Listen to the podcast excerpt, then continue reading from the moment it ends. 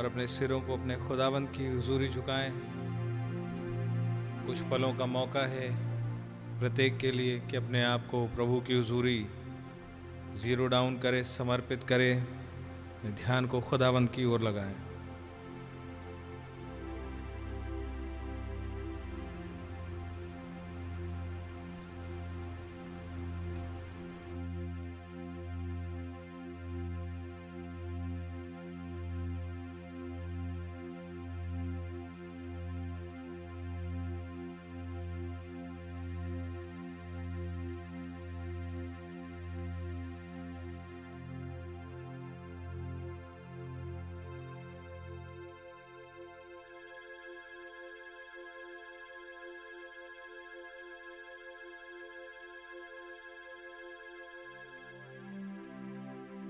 प्यारे प्रभु जी, इस प्यारी शाम के लिए, इस प्यारे अवसर के लिए प्रभु, जो आपने एक बार फिर से हम बच्चों को आपके टेबल के चौगिर्द इकट्ठा होने का मौका दिया, फजल दिया, जबकि शाम के वक़्त हम अपने पिता की ओर निहार सकते हैं।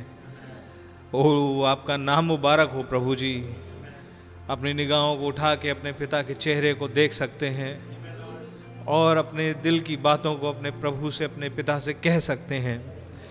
हाउ फॉर्चुनेट वी आर कि हम अनाथ नहीं हैं और हमारा पिता सबसे ऊंचे पे विराजमान है, सर्वशक्तिमान, कायनात का खुदा, creator of all things, defender of our faith, keeper of our soul, और हमसे प्यार करने वाले, जो हमें कभी नहीं भूले, जिनकी निगाहें हम पर हमेशा से लगी ही हुई हैं। आपका नाम मुबारक हो। अपने एट्रीब्यूट्स को जाहिर भी करना चाहा तो हमारे माध्यम से कि हमको बेनिफिशियरी बना दें। आप कैसे महान हैं प्रभु जी, आपकी योजना महान है प्रभु जी, आपके तरीके मनुष्य की सोच से बड़े महान हैं प्रभु, और हम आपका धन्यवाद देते हैं। आपकी हाथ उठा करके आराधना करते हैं प्रभु और आपका शुक्र करते हैं खुदावंद प्रभु जी। आपको धन्य कहते हैं प्रभु जी। आप दुआओं के सुनने वाले प्रभु हैं। कुछ भी ऐसा हमारे जीवन में नहीं होने पाता जो प्रभु जी आपकी ओर से परमिटेड ना हो, और होता इसलिए और सिर्फ इसलिए है कि हमारे लिए एक बेनिफिट को ही उत्पन्न करे। आप महान हैं प्रभु जी। आपके नाम की तारीफ हो खुदावंद प्रभु जी। आपने हमारे लिए शैतान की सीमाओं को बांध दिया प्रभु। आप महान हैं प्रभु जी। आप बीच में आ जाते हैं प्रभु। आपका धन्यवाद, स्तुति और महिमा हो प्रभु। ओ खुदावंद प्रभु जी, आप इतने दयालु बनते हैं प्रभु कि आप हमारी आँखों को खोलें कि आपके काम को देख सकें ओ लॉर्ड, और उसे आप हमारी निगाहों को साफ करते जाते हैं प्रभु। हम बहुत आभारी और शुक्रगुजार हैं। ओ प्रभु जी, आपकी जय, स्तुति, महिमा, तारीफ हो। यह हमें कॉन्फिडेंस देता जाता है प्रभु कि आपका वायदा कभी फेल नहीं हो सकता। प्रभु, हम कितने शुक्रगुजार हैं कि जो अनसीन में था प्रभु जी, जो आपके इरादे, आपके इंटेंशंस, आपकी मनसा, आपकी सुमति का भेद आपने इस युग में उसे खोलना गवारा किया और हमें एक ऐसी पीढ़ी में रखा खुदावंद प्रभु जी जिसमें पुस्तक को दोबारा से पढ़ा जाए। आप बड़े महान हैं प्रभु। आपका बहुत ही धन्यवाद और शुक्र हो खुदावंद प्रभु जी। हम तो जंगल के रास्ते में पैदा हुए प्रभु जी, कुछ नहीं देखा था प्रभु, लेकिन आपका नाम मुबारक हो कि आपने हमें मिस्र की स्पिरिट से बाहर निकाला, खींच करके प्रभु। आपने हमें साफ किया है प्रभु जी। आपके नाम की तारीफ होवे खुदा। प्रभु जी, आपके वायदे कभी फेल नहीं हो सकते प्रभु। आपने अपनी बातों को हम पर जाहिर किया खुदा, अपने ही तरीके से प्रभु जी। आपका बहुत धन्यवाद हो। कितने धन्यवादित हैं कि डेविल इसे नहीं समझता, वो इसे कभी जान ही नहीं सकता ओ लॉर्ड जीसस, क्योंकि ये तो सिर्फ और सिर्फ एक ऐसे चैनल में है जो कि अलौकिक है, जो आपने ही तैयार किया ताकि आप अपने हृदय के भेदों को अपने अपनी प्रेसी के हृदय में विस्पर कर सकें, अपने बच्चों के हृदय में विस्पर कर सकें। And it's between father and the children, it's a family thing, family issue. आपका नाम मुबारक हो प्रभु जी, आपकी जय हो खुदा। प्रभु प्यारे प्रभु जी, आप ही आइए आज शाम को भी प्लीज़ हमारे साथ ये समय बिताना गवारा करें प्रभु। ओ लॉर्ड जीसस, आप जिसने ये इंटेंशन रखा खुदा उनकी हम में आकर के रहे। ओ आप महान हैं और पूरी योजना इस तरह से बना डाली कि ऐसा हो भी सके प्रभु। आपका नाम मुबारक और जय स्तुति महिमा तारीफ होवे। प्लीज़ लॉर्ड जीसस, जबकि इसी सक्सेशन में एक मीटिंग और हमारे पास मिली कि आपके पास बैठ सकें, प्लीज़ हमें उस अवस्था की ओर एक कदम और आगे बढ़ा लें, हमें अपने साथ एक स्टेप अहेड पे सब कर दें प्रभु जी। आपकी फ्रीक्वेंसी पे और बेहतर कैचिंग अप में ले आए, आपके साथ एक बेटर अलाइनमेंट में ले आए। अपनी मनसा को हमें उड़ेल दें, अपने आत्मा को हमें उड़ेल दें खुदा। हमारी मदद और रहनुमाई करें प्रभु। हर एक ज़रूरतमंद को की दुआ को आप सुन लीजिए प्रभु, हर बीमार की रिक्वेस्ट को प्लीज़ आप सुन लीजिए, हृदय की उन डिज़ायर्स को प्लीज़ आप सुन लीजिए और अपने ही तरीके से आप उन्हें आप काउंसिल कीजिए खुदा। आप उपाय कीजिए प्रभु जी, उत्तर प्रदान कीजिए। आपके ही तरीके खुदा हम सबसे बढ़िया हैं, क्योंकि वो एक व्यक्तिगत अनुभव और एक step up in the faith देते हैं प्रभु। प्लीज़ आप ही आएँ और अपने बच्चों से हम कलाम होने की कृपा करें प्रभु। हमारे पास कुछ अच्छा ही नहीं है, लेकिन जो प्यार आपने हम पे जाहिर किया, अपना प्रेम हम पे जाहिर किया है, सिर्फ उसके बदौलत आते हैं, क्योंकि ये आपने सिर्फ उनके लिए किया जिनके लिए आपने लहू दिया अपना और कफ़ार को पूरा किया है। प्लीज़ आप ही आइए प्रभु जी, हमारा टेक चार्ज लीजिए। हर डिमोनिक और ईविल स्पिरिट कॉम्प्लेक्स को यहाँ से दूर कर दें खुदावंद। हर बीमारी आपके यीशु मसीह के नाम में यहाँ से चली जाए, कभी ना आए। हो मेरे प्रभु, हर कॉम्प्लेक्स काट दिया जाए। एक ऐसा उजाला प्रभु जी, एक ऐसी हो प्रभु जी, हो मेरे प्रभु, जो कि एक unbeatable unfailing hope Lord Jesus. हो मेरे खुदावन, मदद और रहनुमाई करें। आइए और आप ही टेक चार्ज लीजिए। अब आप ही इस पुलपिट का, हमारे मनों का, हमारी सोचों का, इस माहौल का, बोलने वाले भाई का टेक चार्ज लें। आप ही बोलें और अपने सीट से बात करें, आप ही का सीट उन्नति पाए, आपके नाम को सारा आदर स्तुति महिमा मिले, आपकी इच्छा पूरी हो। हमारी रिक्वेस्ट है, प्लीज़ अपना आत्मा बल से उतार दें लॉर्ड जीसस, हमारी मदद करें। ओ लॉर्ड, अपनी अगुवाई और अपनी आत्मा का प्रभाव दें, यीशु मसीह के नाम में, आमेन। हालेलुया। खुदा के नाम की बड़ी तारीफ होवे। कितने लोग हालेलुया कह सकते हैं? खुदा के नाम की तारीफ हो, आमीन। खुदा की जय जयकार हो, प्रभु यीशु मसीह की जय हो। कितने लोग खुश हैं? हालेलुया। ये थर्सडे की मीटिंग है, एक्सक्लूसिव मौका है क्रिएटर के पास आप डायरेक्टली अपनी अप्रोच लेके जा सकें। And he has all ears for you, और वो आपकी सुनने के लिए, जैसे यहाँ बैठे हैं, और आपको आपसे बात करने के लिए, आई मीन टू से आपको पूरा अटेंशन देने के लिए। ये एक स्पेशल कमरा है ब्रदर सिस्टर, ये एक स्पेशल जगह है प्रभु। हालेलुया। क्या ये बात सच है या नहीं है? Oh hallelujah. Just you and your Lord. खुदा के नाम की तारीफ हो, आमेन। चारों तरफ निगाह दौड़ाइए, ये आपकी गवाहियाँ हैं, ये आपके प्रोमिसेस हैं। क्या ये बात सच है? यहाँ कोई सीनरीज नहीं लगे हुए, लेकिन आपके प्रोमिसेस हैं, आपके जीवन की घटनाएं हैं, खुदा की डीलिंग है। हालेलुया। खुदा की कितनी तारीफ होवे, amen. Have faith my brother sister. आइए इस गीत को गाएं, दो सौ पंद्रह। राजा धे राजा, आसमानी राजा, आने का वादा किया।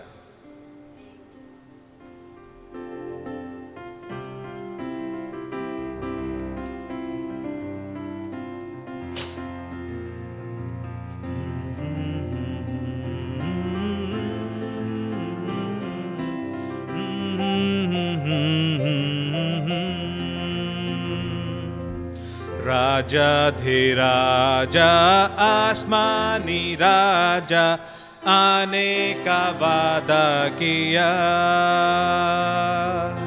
कलीसिया को दुल्हन बनाया ले जाने को आ गया। राजा थे राजा आसमानी राजा आने का वादा किया। कलीसिया को दुल्हन बनाया ले जाने को आ गया। आसमान टल जाएगा, दुनिया भी मिट जाएगी। आसमान टल जाएगा, दुनिया भी मिट जाएगी, पर वादा टलेगा नहीं, उसका वादा टलेगा नहीं, उनका वादा टलेगा नहीं, उनका वादा टलेगा नहीं। आसमानी अधिकार ज़मीं पे होगा, ना होगा इंसानी राज। सम्राट यीशु के सर पर होगा, होगा महिमा का ताज। आसमानी अधिकार ज़मीन पे होगा, ना होगा इंसानी राज। सम्राट यीशु के सर पर होगा, होगा महिमा का ताज। राज करेंगे दसों साल, फिर होगा हजारों साल। राज करेंगे दसों साल, फिर होगा हजारों साल। हम होंगे मसीहा के साथ, हम होंगे मसीहा के साथ, हम होंगे मसीहा के साथ, हम होंगे मसीहा के साथ। नए सिरे से जन्मा हर प्राणी, प्रवेश करेगा वहाँ। पापी और नास्तिक भीतर ना होंगे, ना होगा शैतान वहाँ। नए सिरे से, नए सिरे से जन्मा हर प्राणी, प्रवेश करेगा वहाँ। पापी और नास्तिक भीतर ना होंगे, ना होगा शैतान वहाँ। शैतान बांधा जाएगा, गड्ढे में डाला जाएगा, भस्म कर दिया जाएगा। शैतान बांधा जाएगा, वो भस्म कर दिया जाएगा। वहाँ नेकी और शांति होगी, वहाँ नेकी और शांति होगी, वहाँ नेकी और शांति होगी, वहाँ नेकी और शांति होगी। राजा धी राजा हमें बुलाता, आ जाओ तुम मेरे पास। मेरे पास आओ, मेरे हो जाओ, आराम करो मेरे पास। राजा धी राजा हमें बुलाता, आ जाओ तुम मेरे पास। आमेन। मेरे पास आओ, मेरे हो जाओ, आराम करो मेरे पास। रुक जा अरे इंसान, कर ले मसीह की पहचान।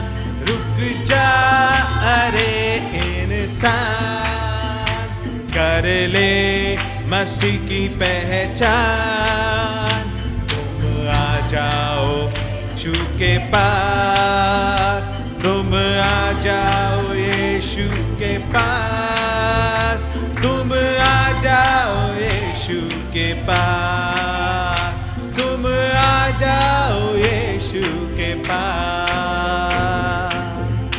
ओ हालेलुया, खुदावंद के नाम की कैसी तारीफ होवे। आमेन आमेन, व्हाट अ प्रिविलेज। आमेन, खुदा के नाम की कैसी तारीफ। आइए हम लोग खड़े हो जाएं और इसको गाएंगे, only believe, only believe all things are possible.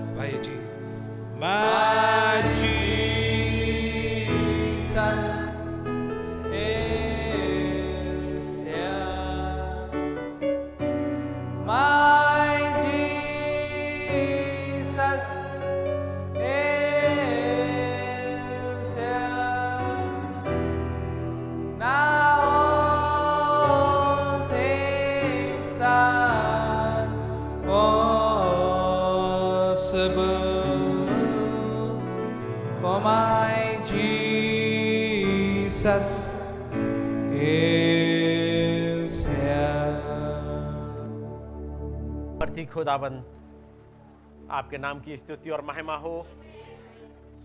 काश हम में से हर एक को ये विश्वास होने पाए आप यहाँ हैं। हो प्रभु, जबकि आपने वायदा किया है कि जहाँ मेरे नाम से दो या तीन इकट्ठे होते हैं मैं उनके बीच में हाजिर होता हूँ। और प्रभु, आपने जो प्रॉमिस किया है वो कभी टल नहीं सकता। ये महान वचन हमें एक बात सिखाता है जो आपने कहा था, आकाश और पृथ्वी टल जाएंगे लेकिन मेरी बातें ना टलेंगी। आपका नाम मुबारक हो प्रभु। हम उन वचनों पर अपने लंगर को लगा सकते हैं क्योंकि ये नहीं टलेंगे। प्रभु, जहां आपके नाम से दो या तीन इकट्ठे हो जाएं, आप वहां आ जाते हैं। कितने महान सामर्थी खुदाबंद होने के बाद भी आप अपनी हर एक प्रॉमिस के पक्के हैं प्रभु। तो फिर क्या खुशी होनी चाहिए आपके बच्चों की। Man daddy is here. हमारी हर एक जरूरत को पूरा करने, हमारी सुनने के लिए। लेकिन प्रभु, हम तो इस बात से खुश हैं कि आपसे मुलाकात कर लें, आपसे बातचीत कर लें। हम आपको धन्य कहते हैं प्रभु, एक ऐसे खुदावंद हमें मिल गए जो सनातन की चट्टान है,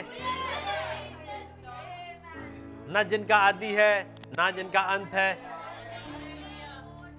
प्रभु आपका नाम मुबारक हो। वचन कहता है कि इसराइल का रक्षक ना ऊँगता है ना सोता है। प्रभु आपके नाम की स्तुति हो। आज सांझ के समय प्रभु हमें मौका मिल गया आपके पास आने का। आपके नाम को धन्य कहते हैं प्रभु, और आपका नाम ऊंचे पर उठाते हैं। कैसी महान बात होती है प्रभु, यदि केवल आपके नाम को ले लिया जाए। मुर्दे उठ खड़े होते हैं, लंगड़े चलने लगते हैं।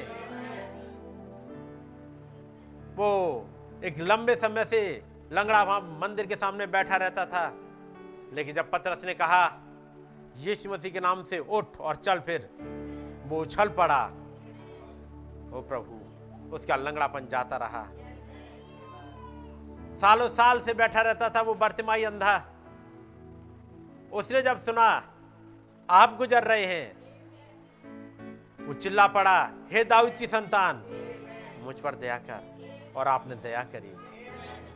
आज हम में से हर एक कहने पाए, ओ माय डैडी, आप मेरी सुन लीजिएगा, मेरे पास रुक जाइएगा, मेरे साथ कुछ समय बिता लीजिएगा। प्रभु आपका नाम मुबारक हो, और आपने ये सांझ का समय दिया आज आपके साथ आके बातचीत कर सकें, आपकी सुन सकें, और आपके नाम को ऊंचा उठा सकें, क्योंकि सारे आदर, सारी स्तुति और सारी महिमा के योग्य केवल आप हैं। आपके ही चरणों में आए हैं प्रभु, आपकी एक और फेलोशिप के लिए। प्रभु हो खुदाबंद, उन छोटे उकाब के बच्चों की मानिंद आपके पंखों पर हम बैठ जाना चाहते हैं। अपनी चोंच को अपने आप के पंखों में प्रभु बस गड़ा लेना चाहते हैं कि जब आप उड़े, चाहे वो ऊंचाइयां हो, चाहे गहराइयां हो, चाहे वो घाटियां हो, प्रभु हम आपके साथ उड़ सकें। हमारी मदद करिए सांझ के समय, हम आपके साथ उड़ना चाहते हैं, यह जानते हुए कि चाहे कोई भी तूफान आ जाए, उस तूफान को चीर करके आप निकल जाते हैं। आप बोलते हैं और समुंदर जगह देता है, आप बोलते हैं और तूफान चला जाता है। चाहे वो गलील की झील का तूफान हो, और चाहे वो हमारे युग में जब भाई ब्रैनम ने बोला वो वाला तूफान हो, हर एक कोई तूफान चला जाता है। आपके पास आए प्रभु, आपके नाम को धन्य कहने। हमें एक ऐसे प्रभु मिल गए, हमारे हाथ को आपने थामा है। प्रभु आपका नाम मुबारक हो, सारा आदर आपको मिले। हमारी मदद करें प्रभु, और हमारे अंदर से तमाम नासमझी को दूर कर दीजिएगा।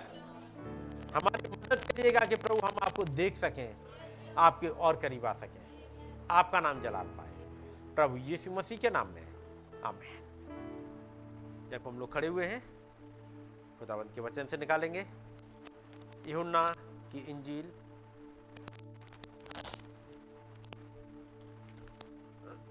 और उसका बारह अध्याय।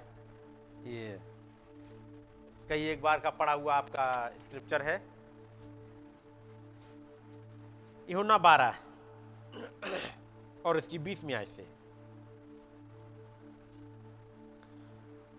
जो लोग उस पर्व में भजन करने आए थे उनमें से कई यूनानी थे। उन्होंने गलील के बैतसैदा के रहने वाले फिलिप्पुस के पास आकर उससे विनती की कि श्रीमान, हम यीशु से भेंट करना चाहते हैं। आइए दुआ करेंगे। प्यारे प्रभु, आपके नाम की स्तुति हो। हमारे अंदर भी एक ऐसी डिजायर जगा दीजिएगा प्रभु कि हम आपसे मिल सकें। और आज आपसे मिल सके जा सके। प्रभु हमारी मदद करें, आपका इनाम जलाल पाए, सारा आदर सारी महिमा आपको मिले, प्रभु यीशु मसीह के नाम में आमीन। सब लोग बैठ जाएंगे। खुदावंत का नाम मुबारक हो।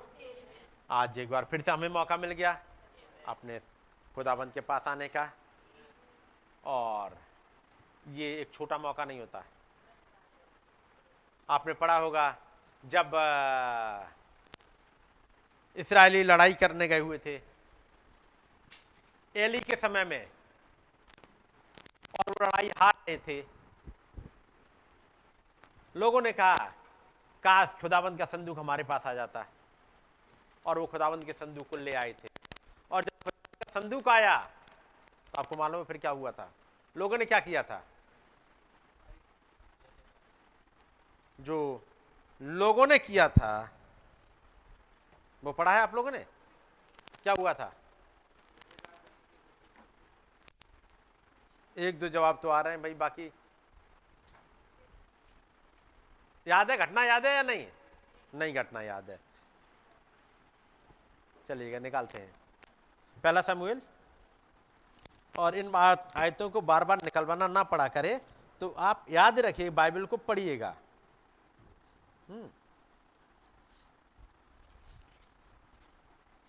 चार अध्याय,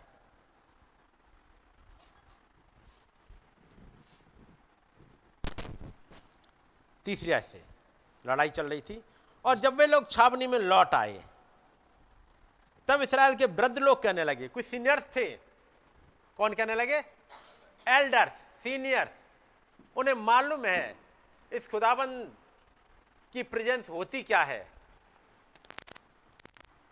कहने लगे कि यहोवा ने आज हमें फिलिस्तियों से क्यों हरवा दिया है, कोई तो कारण है। आओ हम यहोवा की वाचा का संदूक सीलो से मांग ले आए कि वह हमारे बीच में आकर हमें शत्रुओं के हाथ से बचाए। तब उन लोगों ने सीलो में भेजकर वहां से करूओं के ऊपर विराजने वाले सेनाओं के यहोवा की वाचा का संदूक मंगा लिया, और खुदा की वाचा के संदूक के साथ एली के दोनों पुत्र होप्नी और पीनास भी वहां थे। जब यहोवा की वाचा का संदूक छावनी में पहुंचा तब, मैं ये लाइन पूछना चाह रहा था, तब सारे इस्राएली इतने बल से ललकार उठे, सारे इस्राएली इतने बल से ललकार उठे, कितने बल से,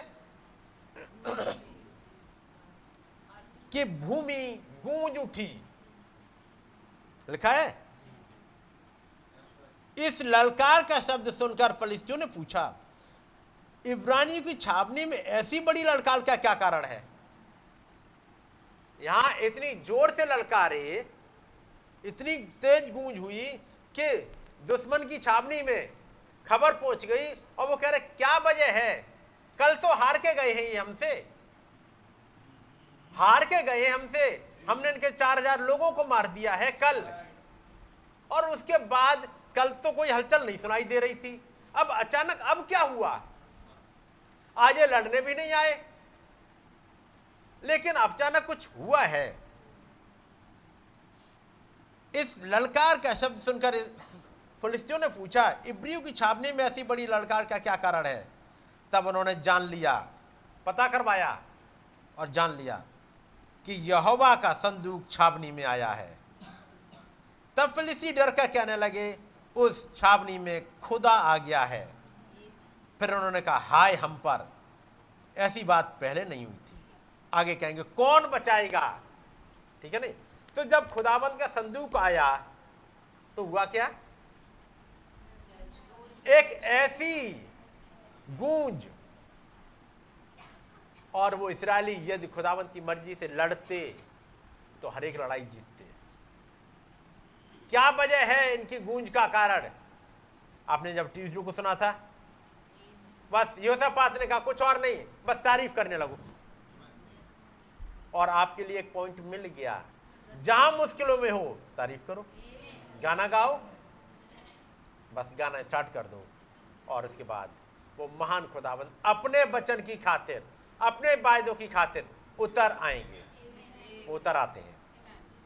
तो खुदावंत का नाम मुबारक हो कि जब आप खुदावंत के भवन में पहुंचो, यदि आप बाइबल उठा लो, ये बाचा का संदूक, यदि आप अपने घर में हो, मुश्किल में हो, बीमारी में हो, और यदि आपको कोई एक किताब मैसेज की बस हाथ में उठा ली आपने, तो पहले तो जोर का जयकारा मारो, थैंक गॉड ये आ गई मेरे हाथ में, अब अब ये आ गई, चाहे बाइबल आ गई हो, चाहे मैसेज आ गया हो, यदि ये आ गई उसका मतलब है वो महान खुदावन बस अब सीन पे आ जाएंगे, क्योंकि वो अपने वायदों को कबूल नहीं भूलते, वो हर एक वायदा याद रखते हैं, है ना। तो आप उसे पकड़ लीजिएगा, बीमार हो, मुश्किल में हो, आ, कैसी भी हालत में हो, गिरते पड़ते बस आप इसे पकड़ लीजिएगा, उठा लीजिए बाइबल, बाइबल मैसेज किताब उठा लीजिएगा और बस पढ़ना स्टार्ट कर लीजिएगा, बस आपकी जीत अब पक्की है। तो यहाँ पर जो हिस्सा हम लोगों ने पढ़ा है यूहन्ना की इंजील का, वो हाँ उसकी बीस में आए से पढ़िएगा।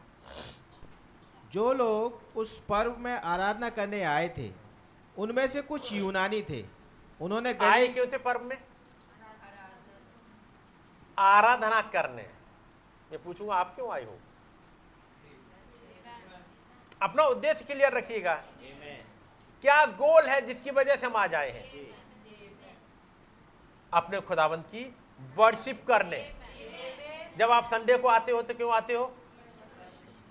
तो फिर जब गाना स्टार्ट हो और जब सॉन्ग लीडर आके खड़े हो जाएं, उससे पहले ही आप एक वर्शिप के मूड में आ जाओ, हर एक कोई जन।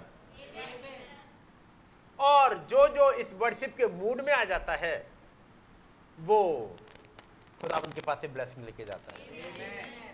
कोई बात नहीं, बाकी यहाँ पे दस पंद्रह बीस लोग हैं, बाकी पंद्रह लोग गा रहे हैं, पांच लोग ना गाएं तो क्या फर्क पड़ता है? मैं कहूँगा जी पड़ता है। और पड़ता ये है कि वो पंद्रह लोग तो ब्लेसिंग लेके चले जाएंगे, पांच छुट जाएंगे क्योंकि उन्होंने अपना हेलेलुया या आमीन कॉर्नर नहीं बनाया, है ना। हर एक को बना लेना चाहिए ताकि वो महान खुदावंद आपके पास से भी गुजर जाए। आप बना के रखिएगा। क्या ऐसा हो सकता है कि बाकी पंद्रह को? मेरी एक एडवोकेट से बात हुई थी, एक दिन की बात है, और उनका जो कहना था, यदि मान लो कुछ लोग, मान लेते सौ लोग, किसी बात में सौ लोग सफरर हैं और उसमें से दस लोग गए और उन्होंने अपना केस कर दिया और वो जीत गए। एक ही बात के लिए सेम ग्राउंड पे सभी सफरर हैं, दस लोगों ने अपना केस किया और जीत गए, बाकी नब्बे लोग रह गए। तो जब ये जीत गए उस डिसीजन का क्या होगा? सब पे लागू होगा या नहीं होगा? क्योंकि ग्राउंड सेम है। तो मेरी बात हो रही थी किसी समय पे, तो उन्होंने कहा नहीं, जिन्होंने केस किया है केवल वो ही बेनिफिट पाएंगे। तो मैंने कहा बाकियों की ग्राउंड तो सेम है तो वो नहीं क्यों नहीं पाएंगे? कह रहे हैं कोर्ट का रूल ये है या कोर्ट का डिसीजन ये होता है कि जब आपको जो अधिकार दिए गए थे, जब बाकी लड़ रहे थे आप सो रहे थे, इसलिए जो लड़ रहे थे उनको फायदा मिल गया। अब आप जब सो रहे थे अब सो।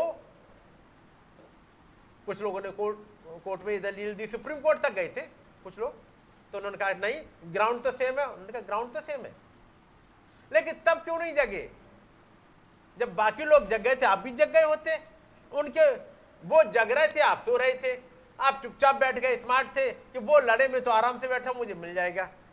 जो लड़ेगा अपने राइट के लिए उसे मिलेगा, जो नहीं लड़ेगा उसे नहीं मिलेगा। सब पे लागू हो जाए नहीं होता। घर में एक जन ने दुआ कर तो ली, पापा ने दुआ कर ली, अब जरूरी है कि बच्चे भी दुआ करें। उद्धार व्यक्तिगत है, मेरी मम्मी बहुत दुआ करने वाली हैं और वो पूरे घर के लिए दुआ करती हैं करती हैं उनकी वजह से तुम बचे हुए हो, लेकिन जब मामला उद्धार का और रैप्चर का आ जाएगा, मम्मी पाए जाएंगी, आप रह जाओगे। मैं बात कर रहा हूँ बच्चों से भी, हर एक का, इंडिविजुअल का खुदावन से अपना एक रिश्ता होना चाहिए, हर एक का। इसलिए जब गाना गाने आओ, सबके सब गाओ, वर्शिप करो, सबके सब करो। बाइबल की आयतें बता रहा हूं। एक दिन की बात है, यीशु मसीह ने अपने चेलों से कहा, ऊपर चलोगे उस पहाड़ पे, पतरस याकूब यूहन्ना चल दिए, और जब वो वहां ऊपर पहुंचे उस रूपांतरण के पहाड़ पे, उनकी मुलाकात मूसा से हुई, एलिया से हुई, और उन्होंने यीशु मसीह का रूपांतरण चेहरा देखा देखा था। चलिए थोड़ा सा बाकियों को भी बता दें, नीचे जाएंगे तो हम बता देंगे, आज तो हमने मूसा को भी देखा और आज हमने एलिया को देखा, और आज मालूम है जो हम जिसके साथ रहते हैं, जैसे हम गुरु बोलते हैं, वो है कौन, हमें अब तक नहीं पता था। साढ़े तीन साल लगभग साथ रहे हैं, लेकिन अब हमें पता है, अब हम चलो बता देते हैं, थोड़ा सा हिंट दे देते हैं। तो आवाज क्या थी? जब तक मनुष्य का पुत्र मरे हुओं में से जी ना उठे, तब तक ये बातें किसी से नहीं। आ, जैसे पतरस क्या है, अपने भाई अंद्रियास से कह दूं, किसी से नहीं का मतलब किसी से नहीं, लेकिन वो तो मेरा सगा भाई है अंद्रियास, सगे भाई को भी नहीं बता सकते। क्या मना किया गया? लेकिन वहां तो नहीं लिखा है कि अंद्रियास से मना किया गया हो, तो मैं दूसरी जगह बता देता हूं। प्रभु आप आते रहते हो, क्या आप चाहते हो कि मैं अपने भाई को भी दिखा दूं उस दूत के बारे में? उन्होंने करना है, उसको मत जगाओ। लेकिन भाई तो प्रचार के काम में संग आया है, वो प्रेयर लाइन लगवाता है, बेटा तो छोटा है मेरा सपोर्ट करता है। तब तक भाई बिली पॉल तो बहुत बड़े नहीं थे, उस स्टार्टिंग की बात है, तब भाई हार्वर्ड या बाकी दूसरे भाई लोग रहते थे। तो प्रभु मैं उसको जगा दूं, दूत ने क्या कहा, केवल अपने बेटे को जगा दूं, क्योंकि आगे वो मिनिस्ट्री में काम आएंगे। ये भाई हार्वर्ड थोड़े दिनों बाद चला जाएगा, मैं उसे हटा दूंगा सीन से, और थोड़े दिनों बाद कुछ समय के बाद हार्वर्ड चले गए थे। लेकिन ये लड़का जाएगा आगे तक, और वो आज तक है भाई भाई बिलीपोल आज तक भी है। सो so, मैं जगा दूं, दूत ने क्या कहा, अच्छा सगा भाई मीटिंग में साथ आया है, एक ही कमरे में सो रहा है, जितनी देर तक मैं जागता हूँ मीटिंग में उतनी देर तक वो जागता है, जिन मुश्किलों से मैं गुजरा हूँ उसी मुश्किलों से ये भाई भी गुजरता है, इसको भी नहीं। दूत ने क्या कहा, तो फिर क्या पतरस से मना नहीं किया होगा अंद्रियास के लिए? वो कह रहा किसी से नहीं कहना। तो फिर वो इतना बढ़िया अनुभव मिला जैसे पतरस जिंदगी भर नहीं भूल पाए थे। अब बाकियों को केवल बता सकते हैं, वो भी रिजरेक्शन के बाद। यदि उस समय बता दिए होते तो अंद्रियास जाके पूछ लेते अंद्रियास से। लेकिन पतरस ने फिर एक बात जरूर कह दी, अंद्रियास से कुछ बात जरूर कह दी थी, बहुत ही इंपॉर्टेंट। उन्होंने कहा, ब्रदर अंद्रियास, अब उस पहाड़ पे क्या हुआ वो तो तुम्हें नहीं बता सकता। उस पहाड़ पे, रूपांतरण के पहाड़ पे जो कुछ हुआ वो तो तुम्हें नहीं बता सकता। भाई नहीं कुछ हुआ था, हुआ तो बहुत कुछ था, बहुत कुछ बहुत कुछ मतलब बहुत कुछ बता नहीं सकता। बस एक बात जरूर कहूंगा तुमसे, यदि बाई चांस ये गुरु कहें कि मेरे के साथ कौन चलेगा, तो रहना अलर्ट, कान खुले रखना, और आगे तुम बस चलना साथी।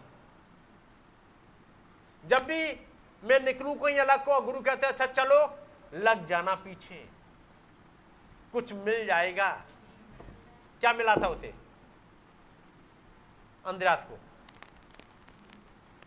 इन तीन के अलावा तीन को तो जो कुछ मिला, लेकिन कुछ ऐसा था जो चौथा अंद्रियास को मिला था और बाकियों को नहीं मिला था। क्या था वो? मोहरें जब खुली, उन्होंने प्रभु ने जब सुबह उतर रहे थे, उन्होंने कहा, जब मंदिर की रचना देख के आए थे, उन्होंने कहा ऐसे पत्थर पर पत्थर भी ना छूटेगा जो ढाया ना जाएगा, याद है? और तब सांझ को इकट्ठे हुए, जैसे पतरस ने इशारा कर दिया हो, बस बाकी आ जाओ बस अब तुम, और गए। और वहां लिखा है पतरस, याकूब, यूहन्ना और अंद्रियास, पढ़े आप लोगों ने ना, ये चार गए। प्रभु जो आप कह रहे थे जरा मतलब समझा दो। लिखा है वो चार ने पूछा कि प्रभु ये बातें कब होंगी, तेरे आने का क्या चिन्ह होगा और जगत के अंत का क्या चिन्ह होगा। और इन चार को ही बताया, बाकी सब। देखिए बारह चेले तो हैं प्रभु, आपने उन हजारों की भीड़ में से चुना है, चुना है। सत्तर लौट गए प्रभु, हम नहीं लौटे, बिल्कुल सही बात है। फिर आप सबके साथ एक साथ जैसे हुआ करो, तो कह रहे तुम भी तो इनके साथ हुआ करो। बात समझ रहे मेरी? क्या करो, बस जहां कहीं प्रभु की बात खुले पहुंच जाओ, कान को अलर्ट रखो। जैसे आ, मैं या भाई भारत जानते होंगे, भाई लाल उतरते थे यहाँ पे स्टेशन पे, हम लोग पहुंच गए होते थे। इससे पहले कि वो उतरे हम लोग पहुंच गए होते थे, और उनके साथ बैठे बैठे घर तक चले आएंगे। चाय भी पीनी होगी उन्हीं के साथ बैठेंगे। जब भाई लाल आ जाते थे, उसके बाद अंकल आप बैठो चाय पियो, मैं जरा नहाए आऊं।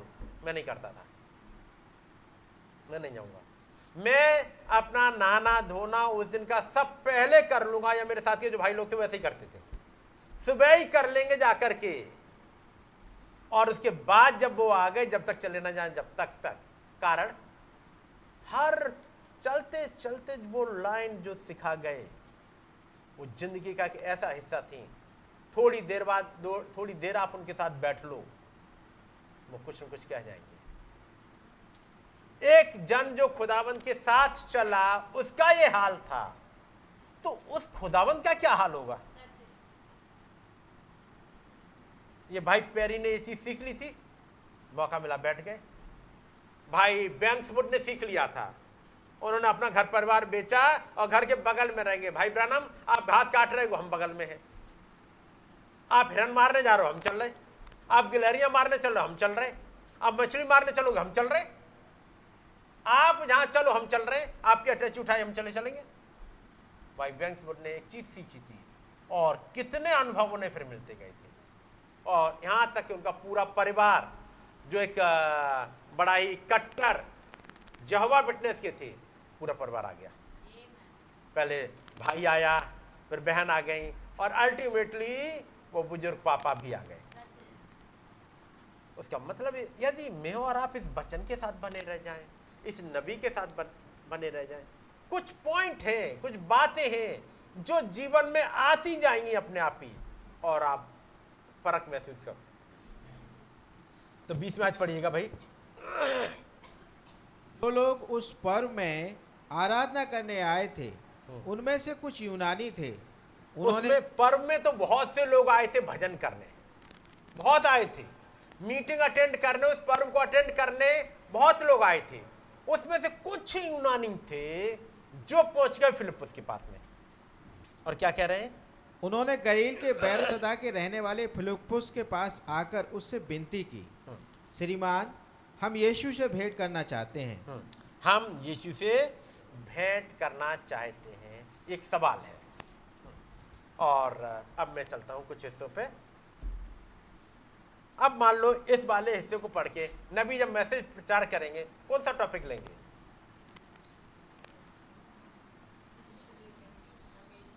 हम तो मैं तो यही सोच रहा था, हम श्रीमान हम यीशु को देखना चाहते हैं, हमें पिता को दिखा दे, हम देखना चाहते हैं, है कि नहीं?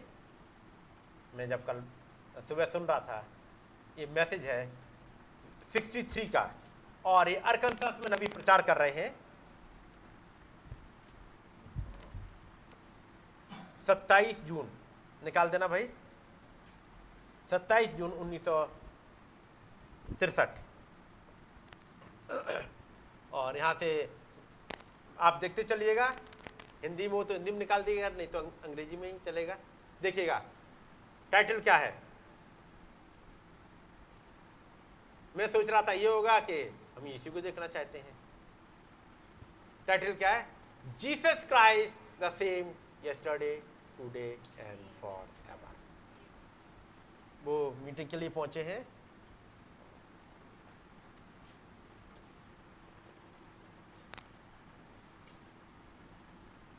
शायद नहीं है, नहीं है तो अंग्रेजी में निकाल दो, कोई दिक्कत नहीं है। अब जब आते हैं यीशु मसीह कल आज और ऑर्गेनिक एकता है, इस वाले टॉपिक से पहले कुछ और चीज़ों पर मैं आपके साथ चलता चलूँ, फिर इस टॉपिक पे आता हूँ। और ये टॉपिक मेरे पास कैसे आया या मुझे कैसे मिल पाया, मैं उस चीज़ को, सुबह की बात थी जब मैं पढ़ना चाह रहा था कुछ घटनाओं को। एक घटना है और वो है उन्नीस सौ बत्तीस तैतीस उन्नीस सौ पैंतीस उन्नीस सौ छत्तीस की है। सुनिएगा,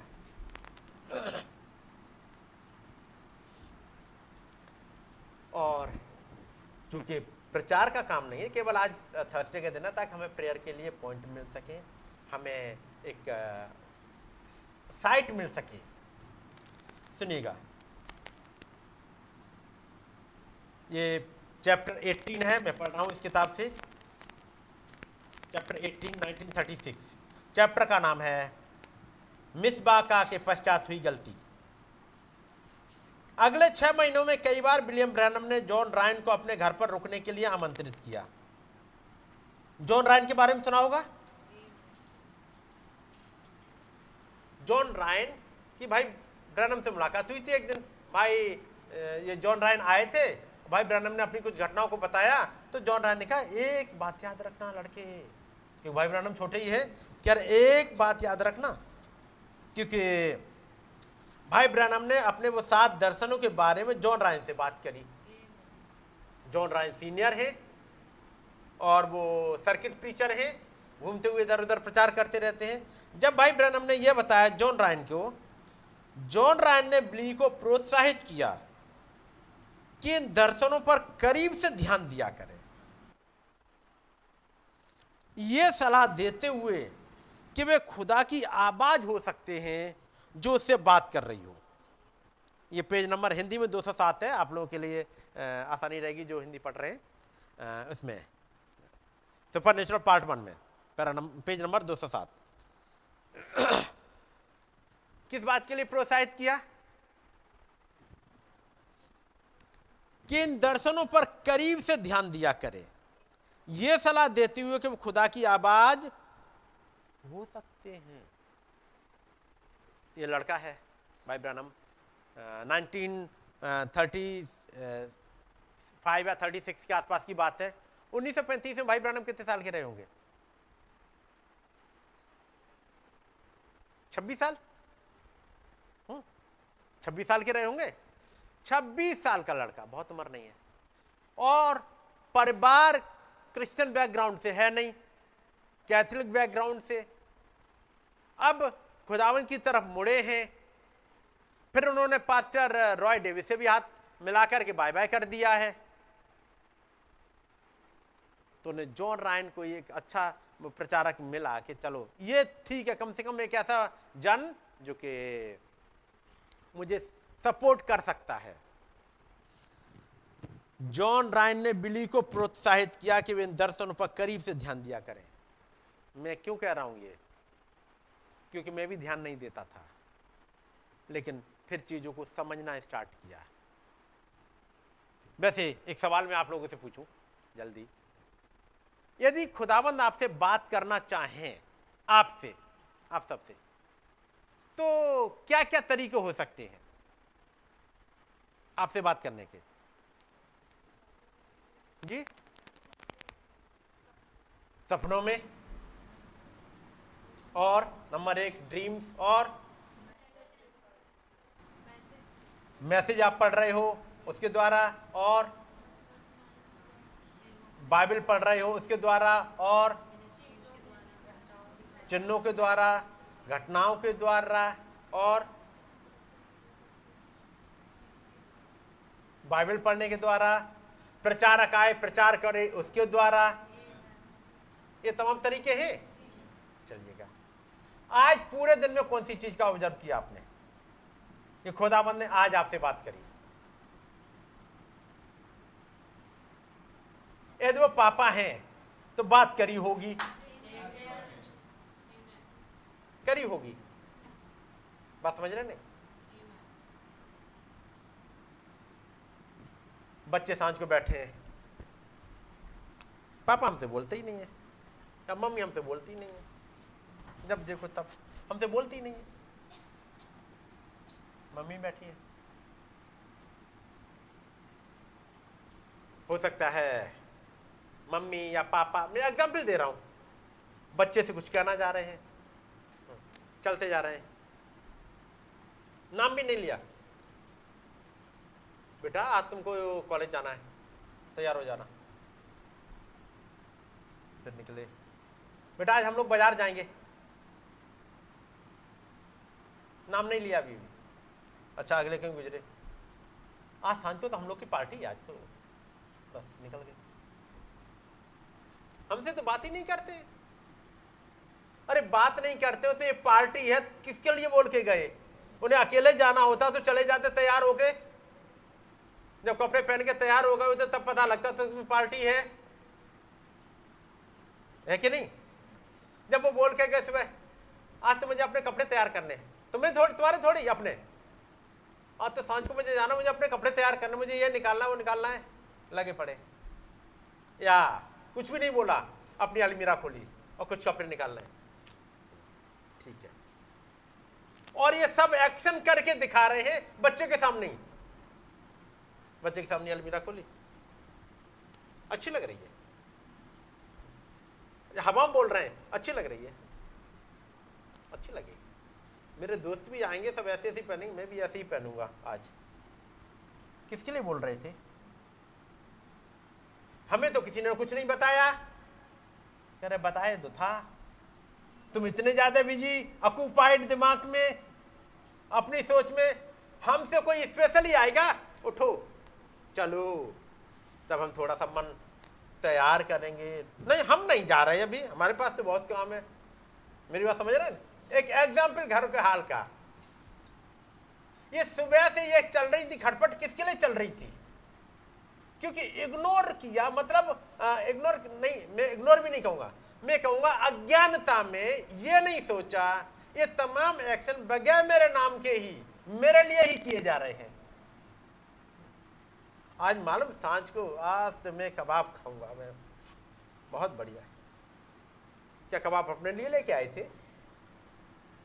किचन से महक आ रही है, एक और जन पहुंचा, मम्मी मेरे आज तो बहुत बढ़िया कबाब है, उसी को ज़्यादा प्यार करते हैं, उसी के लाए होंगे। अब वो देखो वो गपर गपर खा रहा है किचन में, या खा रही है, वो उसी के लाए वही खा रही है, हमसे किसी ने पूछा तक नहीं। अरे नहीं पूछा, तुम्हारा घर है तो उठ के जाओ और तुम भी खा जाओ, क्या तुम्हें मना किया?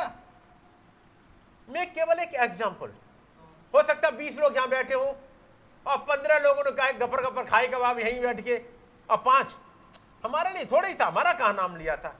मेरी तरफ तो देखा भी नहीं, दूसरी तरफ देख के बोलते रहे सब पूरे समय, मीटिंग में उधर देख के ही बोलते रहे, मेरी तरफ देखे ही नहीं, गुस्से में थे ना मेरी तरफ से। तो ये एक्चुअली क्या है, हमारा एक एटीट्यूड है, इस एटीट्यूड से निकल के आना है। यदि हमारा घर है तो हमसे कोई ना पूछे, हमका रिश्तेदार है कि हमसे कोई आके हमें आके मनाए, बात समझ रहे? हमारा रिश्ते हम छीन के झपट के खाएंगे, लेके आएंगे। और मान लो घर में किसी बच्चे से कुछ चल रहा हो, थोड़ा सा मनमुटाव है, और देना भी है और बुलाना भी नहीं है, तो बुलाया उसके लिए, तुम ये लो जरा, और एक प्लेट में और निकालते जा रहे हैं। तो अगला जो आया जो स्मार्ट है उसने उठा के वो भी खा लिया। तूने वो क्यों खाया, तेरे लिए तो यहाँ रख रहे हैं, वो उसमें से क्यों खाया, वो किसके लिए, वो मैं अपने लिए रखी है, मैंने तो मैं खुद खाऊंगी ये तो। और उसमें ढेर करते जा रहे हैं, वो मैं खाऊंगी उसे मत छूना, ये खाना, ये मैं खाऊंगी या मैं खाऊंगा, ये किसके लिए है, अपने लिए क्या नहीं, वो जो चुपचाप बैठा हुआ है और उम्मीद क्या है, आए ले जाए मांगे। कैसा होता है, जिंदगी की ये घटनाएं होती हैं। तो पूरे दिन भर आज उस महान खुदावंद ने आपके सामने ऐसा कौन सा एक्शन किया जिसे आपने पकड़ा कि ये मेरे लिए था, कुछ तो रहा होगा।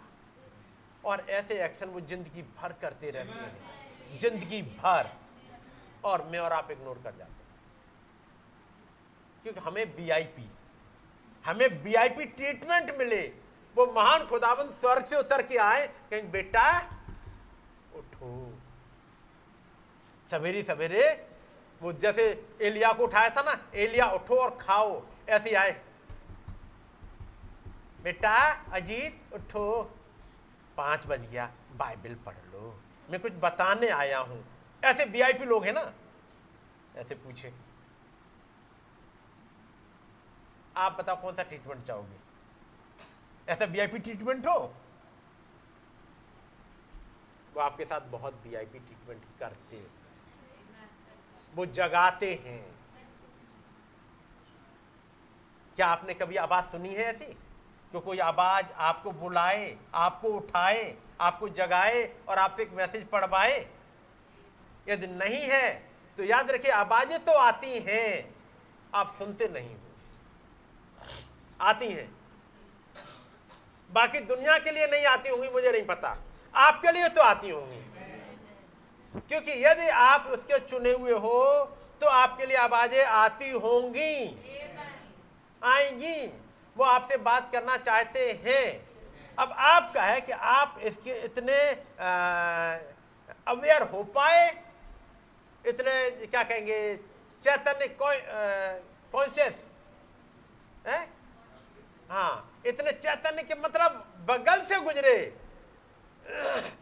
आज मतलब क्या, मम्मी ने अपनी वो खोली है, अलमीरा खोली और अपने एक दो ऐसे कपड़े निकाले, ये बढ़िया लग रहा, सांझ को अच्छा होगा लगेगा। तुमसे कुछ नहीं कहा, बस ये कहा सांझ को अच्छा लगेगा। या पापा ने अपनी टाई आज निकाल रहे हैं, उसका मतलब है यदि वो टाई निकाले तो मैं भी निकाल लूँ अपनी, कहीं कुछ न कुछ है जरूर, या पूछ लूँ। क्योंकि यदि वो निकाल रहे हैं जो कभी नहीं निकालते, आज निकाली टाई, इसका मतलब कुछ पार्टी है। इतने अलर्ट हो जाओ माँ बाप के एक एक एक्शन के लिए। और मैं कहूँगा यदि माँ बाप के एक्शन के लिए अलर्ट हो गए, आप खुदा के एक्शन के लिए अलर्ट हो जाओ। कारण क्या है, आपने अपना चैतन्यपन जगा लिया है, अपने पापा की आवाज़ सुनने के लिए, अपनी मम्मी की आवाज़ सुनने के लिए, ऐसे ही अपने खुदाबंद की आवाज़ सुनने के लिए। यदि आप सोचो हम खुदा की आवाज़ सुन लेंगे और पापा की नहीं सुन पाएंगे, क्योंकि आवाज होती ही इस टाइप से है। बात करने हैं, कर रहे हैं, महान खुदाबंद बात करना चाह रहे हैं, शमूएल को लग रहा है क्योंकि आवाज तो एली की है, एली की आवाज में क्यों बोल रहे हो? हाँ जी, आप अलर्ट तो हो पाओ। तो जॉन रायन ने बिल्ली को प्रोत्साहित किया कि इन दर्शनों पर करीब से ध्यान दिया करें। आज कोई आपने सपना देखा रात में? और ऐसा होता नहीं कि रात में सपने ना आते, सपने आते हैं लगभग। अब पता नहीं कोई एक्स्ट्रा हो तो, एक्स्ट्रा ऑर्डिनरी हो तो बात अलग है, नहीं तो लगभग रात में सपने आते ही हैं, एक आध तो आते ही होगा। मुझे तो भाई रोज आते रहते हैं, और एक दिन में न जाने कितने आते रहते हैं और भूलता रहता हूँ मैं। हैं हमारे पास तो रात में जाने कितने आते रहते, भूल जाते हैं, सुबह उठता हूँ भूल जाता हूँ। कुछ कुछ होते हैं जिन्हें ध्यान रह गए, तो कोशिश करता हूँ लिख लूँ या रिकॉर्ड कर लूँ फ़ोन में बोल के। कई एक बार सपना ऐसा है और लिखने में टाइम लगेगा, तो अपना वो रिकॉर्ड किया, वो ऑन किया और रिकॉर्ड कर लिया। आज इस तारीख को मैंने इतने बजे ये सपना देखा और अपना रिकॉर्ड, ज़रूरत आएगी काम आएगा। क्योंकि हो सकता है देखा आज हो, क्योंकि इस नबी की जिंदगी को गौर से देखना है। अचानक से एक दर्शन गुजरा, सड़क पे एक लड़का कुचला हुआ पड़ा है। उन्हें अपने लोगों से बोला, ध्यान रखना, ऐसा ऐसा मैंने देखा दर्शन में होगा, बाइबल में लिख लो। लिख लिया लोगों ने, अच्छा आके चर्च में भी बता दिया। कितने बाद दिन बाद ये घटना घटी, कई साल बाद जब वो फिनलैंड में पहुंचे तब तब अचानक। अच्छा वो याद रखना, उन्नीस सौ बावन में वो दूत ने लालटेन दिखाई, पांच लाख की भीड़। उन्नीस सौ चौवन में आए तब वो भीड़ दिखी, दो साल बाद। कई घटनाएं। एक, जब वो चौदह साल के थे तब उन्होंने कविता लिख दी, वो पीला शेर, पीला पीला नहीं कोई दूसरा शेर, पीला था क्या, पीला नहीं था कोई शेर।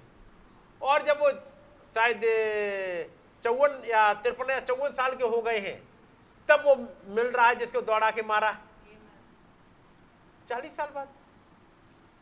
तो चालीस साल बाद याद रखना पड़ेगा। चालीस साल पहले उन्होंने कविता लिख दी थी और फिर घटी। तो कुछ चीजें हैं, इसलिए वो पेपर कभी भी मत खो देना। वो पेपर जिनको आपने कहीं टेढ़े मेढ़े अक्षरों में भी लिख लिया हो, उन्हें रखे रहिएगा। उन्हें अब पाँच साल हो गए, दस साल हो गए, रखते रखे हो गया होगा, फाड़ा और फेंक दिया, मत फेंक देना। मेरी बात समझ रहे? उन पेपरों की क्या वैल्यू होती है, मैं कहूँगा मेरे भाई मेरी बहन, उस दिन वैल्यू पता लगेगी। एक जॉन भाई ब्रैनम के पास आते हैं, आ, तुम अपने नाम की स्पेलिंग बताना। उन्होंने बताया विलियम ब्रैनम। उन्होंने पुराना पीला सा पड़ गया कागज निकाला, याद है आप लोगों ने पढ़ी हुई वो घटना। अच्छा यही है, यही है। क्या है ये? बहुत साल पहले, लगभग बीस पच्चीस साल पहले। भाई ब्रैनम की उम्र हो रही है करीब चालीस साल के आसपास। बीस पच्चीस साल पहले घटना है। हम लोग दुआ कर रहे थे और अचानक एक प्रोफेसी हुई थी, ये विलियम ब्रैनम नाम का एक प्रचारक इस जगह पे आएगा, समुद्र के किनारे यहाँ आएगा, तुम उसकी सुनना। बीस पच्चीस साल पहले, तब तक वो प्रचारक भी नहीं थे। वो पीला पड़ गया था कागज, वो निकाला, यही है। मिल गई एक पहचान, वो नाम भी स्पेलिंग भी बिल्कुल सही है। क्या पुराने पीले पेपर को फेंक दे? मत फेंक दीजिएगा। उन पेपरों की वैल्यू है, वो कोई चिन्ह है जो जब वो घटना घटेगी आपको पहचान करवा देंगे, पहचान करवा देंगे, आपकी मुलाकात करा देंगे। उन सपनों को मत भूल जाइएगा, उन दर्शनों को मत भूल जाइएगा। मेरी बात समझ रहे हैं? जॉन रायन ने बिली को प्रोत्साहित किया कि इन दर्शनों पर करीब से ध्यान दिया करें। कौन से दर्शन थे? सात दर्शन।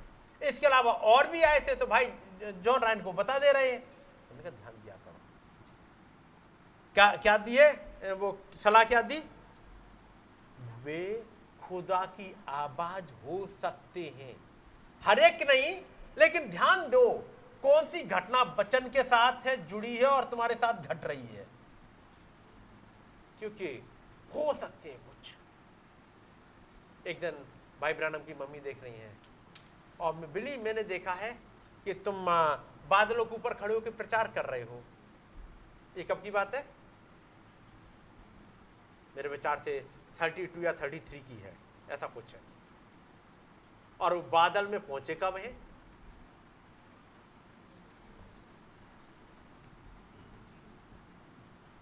फिर वो बात करने लग गया जॉन रायन उसके विषय में जिसको कहते हैं पेंटिकॉस्टल एक्सपीरियंस, जिसे वो कहता था खुदा की सामर्थ है एक गतिशील जीवित बल स्वरूप एक मसीह जीवन में। भाई ब्रैनम उस आदमी की बत, मतलब समझ नहीं पाए कि ये क्या क्या रहा है। अभी वो बच्चे हैं, बढ़ रहे हैं, लेकिन इन एल्डर्स के पास अनुभव है। बहुतों को नहीं पता था कि संदूक रह गया है वहां पर सीलो में और हम मर रहे हैं। कुछ पुरानियों ने कहा यदि संदूक आ जाए चीजें बदल जाएंगी, और जैसे ही संदूक आते हुए देखा उन पुरानियों ने चिल्लाए, जो बिल्कुल मरी सी आवाज रही होगी, जिनकी तब जब संदूक नहीं आया था। और संदूक के आते ही उस आदमी ने अनजान शब्दावली का प्रयोग किया था, जैसे पवित्र आत्मा का बपतिस्मा। वो आदमी ये बोलता था, baptism of Holi host, Tuesday की मीटिंग, या ये लीडरशिप सेमिनार, हो सकता है एक अनजानी सी मीटिंग रही हो, टाइम डायलेशन, यूनिवर्स। लेकिन ये क्यों प्रचार करे गए थे? कुछ लेवल उठाया जा रहा है, वो शॉर्ट क्विक मैसेज का यदि प्रचार ना हो तो आत्मा कहां से आए? बाइबल में एक आयत है, वो बातें जो मैं तुमसे कहता हूं यही जीवन है और वही आत्मा है। पढ़ा है? तो पवित्र आत्मा फिर क्या है? निकाल ले गए यूहन्ना छः और क्या सिक्सटी थ्री है मेरे विचार से, शायद क्या है तो यूहन्ना छः में ही ये यूहन्ना की इंजील एक्चुअली समझना ना, ये बहुत फर्क चीज है। ये यूहन्ना की इंजील तो यूहन्ना छः और सिक्सटी थ्री है क्या? पढ़ो जरा।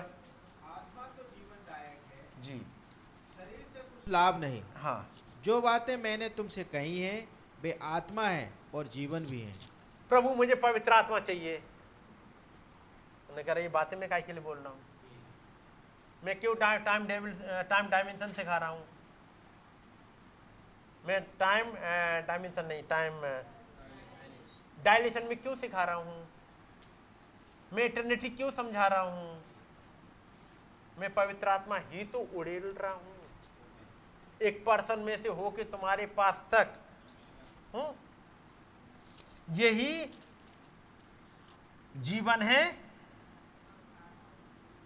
वे आत्मा हैं और जीवन भी हैं। यही तो है आत्मा। प्रभु मुझे पवित्र आत्मा चाहिए, उनका कितना चाहिए? इन तीन मीटिंगों में तो भरपूरी से उड़ेला, सुबह सांझ सुबह सांझ इतना पवित्र आत्मा उड़ेला।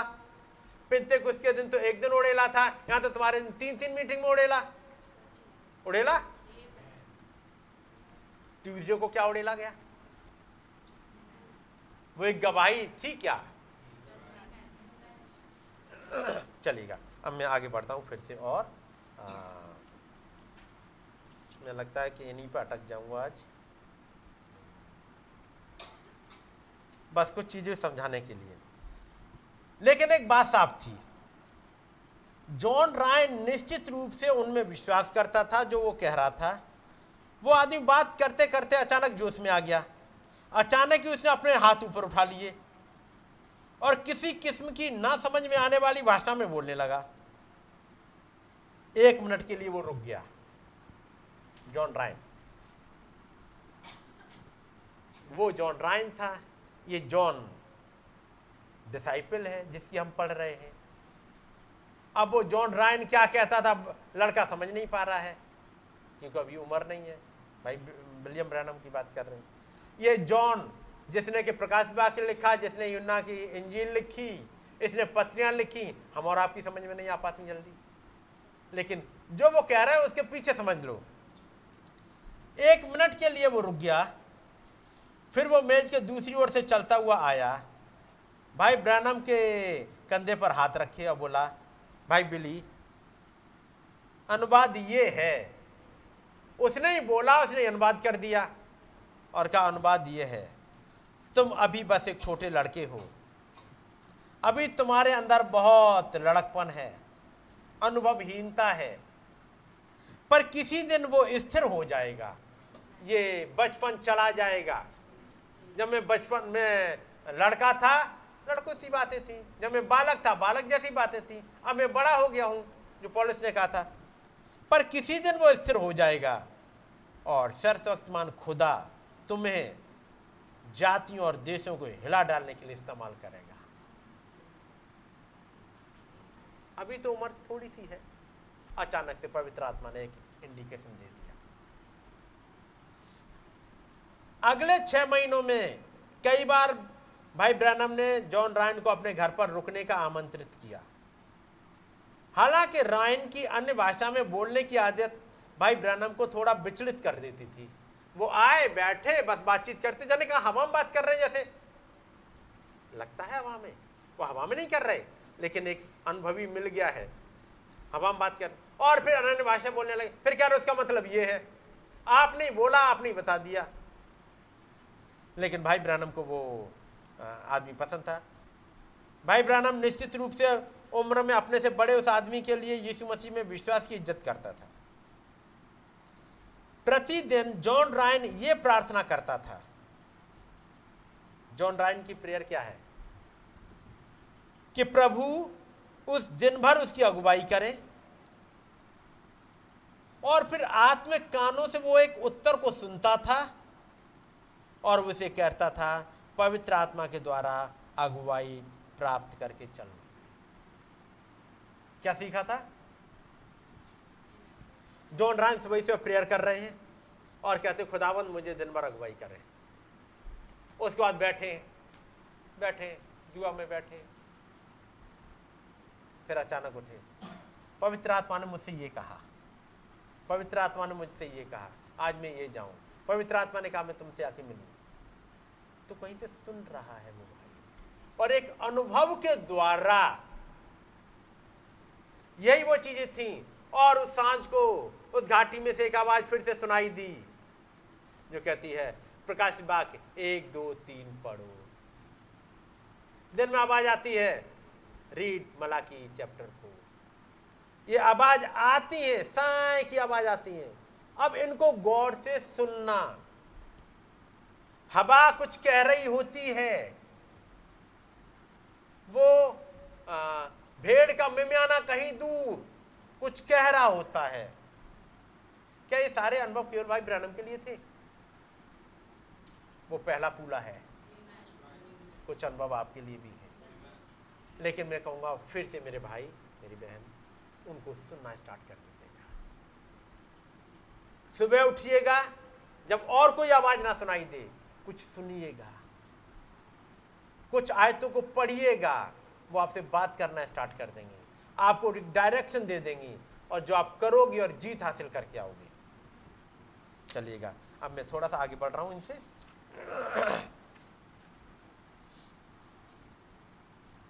ये सब ज्यादातर चीज आपकी पड़ी हुई है, केवल एक बार फिर से याद दिलाने एनकरेज करने के लिए। जब भाई ब्रैनम वहां पर पहुंचे हैं मिसबाका में और एक बुजुर्ग आदमी आ रहा है और उसको देख करके भाई ब्रैनम कहते हैं जब प्रचार का समय आया, वो किताब में जो लिखा है, जब प्रचार का समय आया एक बूढ़ा काला आदमी लड़खड़ाता और लंगड़ाता हुआ सा ऊपर मंच पर आया, ऐसा कमजोर सा बूढ़ा। उसने एक लंबा काला कोट पहना हुआ था जिसके कॉलर वेलवेट के थे, सफेद बालों की एक लकीर उसके सर के चार पीछे गोलाकार, यानी बाल भी सफेद हो गए थे। बुढ़ा बहुत कमजोर है, वो इतना कमजोर और शक्तिहीन दिखाई पड़ रहा था, इतना कमजोर कि खड़ा हो भी पाएगा क्योंकि कोई पकड़ के लेके आएगा उसे। विलियम सोचने लगे वे इस बेचारे वे बेचारे उस बूढ़े आदमी से कि प्रचार तो नहीं कराएंगे। अच्छा, जिससे प्रचार कराएंगे, इतने ढेर सारे प्रचारक आए हैं, सबकी एक दूसरे से पहचान हुई है, अब इस बूढ़े को खड़े कर देंगे। ठीक यही वे करने जा रहे थे। बूढ़ा सज्जन आदमी माइक्रोफोन के पास तक आया, बोला प्यारे बच्चों मैं आज रात अपना लेख पढ़ने जा रहा हूं, अय्यूब अड़तीस चार से सात। उसने अपनी बाइबल खोली और पढ़ा, जब मैंने पृथ्वी की नेव डाली तब तू कहां था, जब भोर के तारे एक संग आनंद से गाते थे और खुदा के सब पुत्र जय जयकार करते थे। वहां से बजाय विषय को पृथ्वी पर नीचे लाने के वहां से जमीन पे आता। वो बूढ़ा प्रचारक समय में सौ लाख वर्ष पीछे चला गया, टेन मिलियन पीछे चला गया। तो इतने दूर चला गया तो कुछ देखा होगा, कुछ पढ़ा होगा, क्योंकि बाइबल में तो ऐसा लिखा मिलता नहीं जल्दी। उसने लाइनों के पीछे पढ़ा होगा। तब जब भाई ब्रैनम में चौबीस पच्चीस साल के हैं तब उस टॉपिक को सुन रहे हैं जिसको लेकर के वो फिर अपनी मीटिंग में कभी आएंगे और जिसको लेकर के अब आपके सामने प्रचार हुआ। Time dilation, creation of universe, ये सब आपके सामने अब क्यों हुए हैं प्रचार। कुछ है जो आप उस वाले उस एक उस पर उठ जाओ। वो दस लाख वर्ष पीछे चला गया, सौ लाख वर्ष पीछे, ये वर्णन करने के लिए कि स्वर्ग में क्या चल रहा था, जबकि पृथ्वी अभी खुदा के मन में एक विचार मात्र थी। पृथ्वी अभी है ही नहीं, खुदा के मन में विचार है बस एक, वो चला गया था पीछे। ये बुजुर्ग आदमी आप कहाँ चले गए, कहाँ देखने चले गए हो उन्नीस सौ छत्तीस में। फिर वो समय में चलता हुआ आगे आ गया, विधानों को दिखाते हुए समतल मेघधनुष के साथ हजार वर्ष के राज्य तक चला गया। तो बहुत बड़ी इनकी वो वो उस वाली इटर्निटी से यहां तक चला जा रहा है। आगे नए आकाश और नई पृथ्वी तक जा पहुंचा, और उस समय तक वो इतना खुश हो गया कि वो चिल्ला रहा था खुदा की महिमा हो। तुम्हें लगता है कि मेरे पास नई किस्म का धर्म है? भाई, मुझे उसी पुराने समय के धर्म का एक नया पैकेट मिल गया है। फिर वो हवा में उछल पड़ा और अपनी एड़ियां एक से दूसरी चटका कर बोला, हालेलुया। यहाँ मेरे ऊपर यहाँ ऊपर मेरे लिए पर्याप्त जगह ही नहीं है कि मैं प्रचार कर सकूं, और मंच से ऊपर से ही कूद गया। अब इतना था, इतने से आगे ही ना वो कूदता हुआ चला गया, एक बच्चे की मानंद चंचल और फुर्तीला। बिल आश्चर्यचकित होकर मोबाइल देख रहे थे। उसने सोचा, यदि पवित्र आत्मा का बपतिस्मा एक बूढ़े आदमी से ऐसा आचरण करवा सकता है, तब वो क्या करेगा मुझ पर आ जाए तो। भाई, ऐसे से जाके मिलिएगा ना, आप गले जाके मिलिएगा ना। कमजोर थके इंसान, इतना थके क्यों? हालात आपने देखी है, जब आप मिलेगा पूरे चेहरे पे जैसे लगा हो, क्योंकि उसके बाद पुलपिट पे आए, गला थोड़ा खरखराता हुआ था, अचानक से धीमे धीमे स्पीड बढ़ती है, फिर जैसे स्पीड पकड़ी, फिर तो साए साए जैसे गोलियां तकती हूँ। यदि वही पवित्र आत्मा उस भाई से करा सकता है, क्या आपसे नहीं कराएगा? ये आपको केवल बिठाने के लिए रखा है, रखा तो ऐसे ही है कि आपको ऐसा कर दे। और हर एक वो शख्स जो रैप्चर में जाना है, उसे ऐसा ही जोश आना पड़ेगा। यदि जाना चाहते हो तो ऐसे ही जोश में आना पड़ेगा। तो सवेरा सुबह सुबह क्या करो, पूछो खुदावंद आप चाहते क्या हो, बस। उसके बाद चलिएगा, अब मैं जल्दी आगे बढ़ता जा रहा हूँ। भाई ब्रैनम लौट के आए, वो कह रहे हैं मैं जा रहा हूँ प्रचार के लिए। सिस्टर होप भी कह रही वास्तव में ऐसी बात। उन्होंने कहा हाँ देखो, इतने इन्विटेशन मुझे मिले हैं। खैर, उनकी मदर इन लॉ ने मना किया, और वो बात आपने पढ़ी ही है। भाई ब्रैनम कहते हैं कोई बात नहीं है, हमें लगता है कि हम थोड़ा सा रुक जाएं। सिस्टर होप ने मना किया था, उन्होंने मना नहीं किया था। सिस्टर होप ने कहा बिल्ली, इससे कोई मतलब नहीं कि माँ क्या कहती, मैं तुम्हारे साथ ही चलूंगी। उन्होंने कहा कोई बात नहीं, हम उसको अभी भूल जाते हैं। तब भाई सिस्टर होप ने कहा बिल, यदि तुम्हें महसूस होता है कि खुदा चाहते कि तुम जाओ तो फिर तुम्हें जाना चाहिए। भाई ब्रैनम ने थोड़ी सी आह भरी, मुझे लगता है मैं अपने दोनों कंधों पर पानी ढो रहा हूँ, लेकिन मैं तुम्हारी माँ की भावना को ठेस नहीं पहुँचाना चाहता। कोई बात नहीं, मत पहुँचाओ। माँ को ठेस नहीं लगी, उसको तो लग गई ठेस, लग गई ठेस।